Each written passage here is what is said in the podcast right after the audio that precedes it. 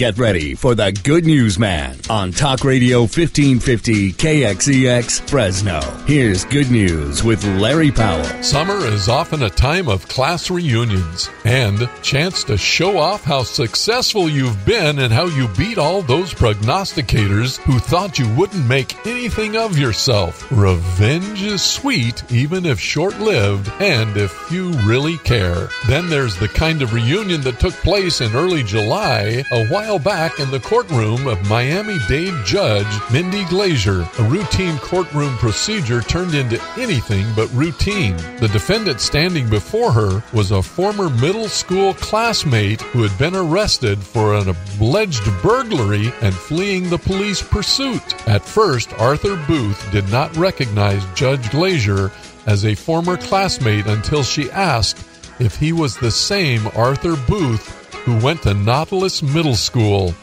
He immediately started crying out, Oh my goodness, and covering his head. The judge said, This was the nicest kid, the best kid in middle school. I used to play football with him.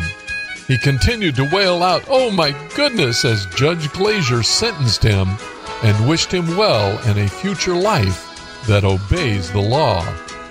The personal embarrassment and the reminder of what a good student he was may be just enough to turn him around. Way to go, Judge Glaser. Now that's good news.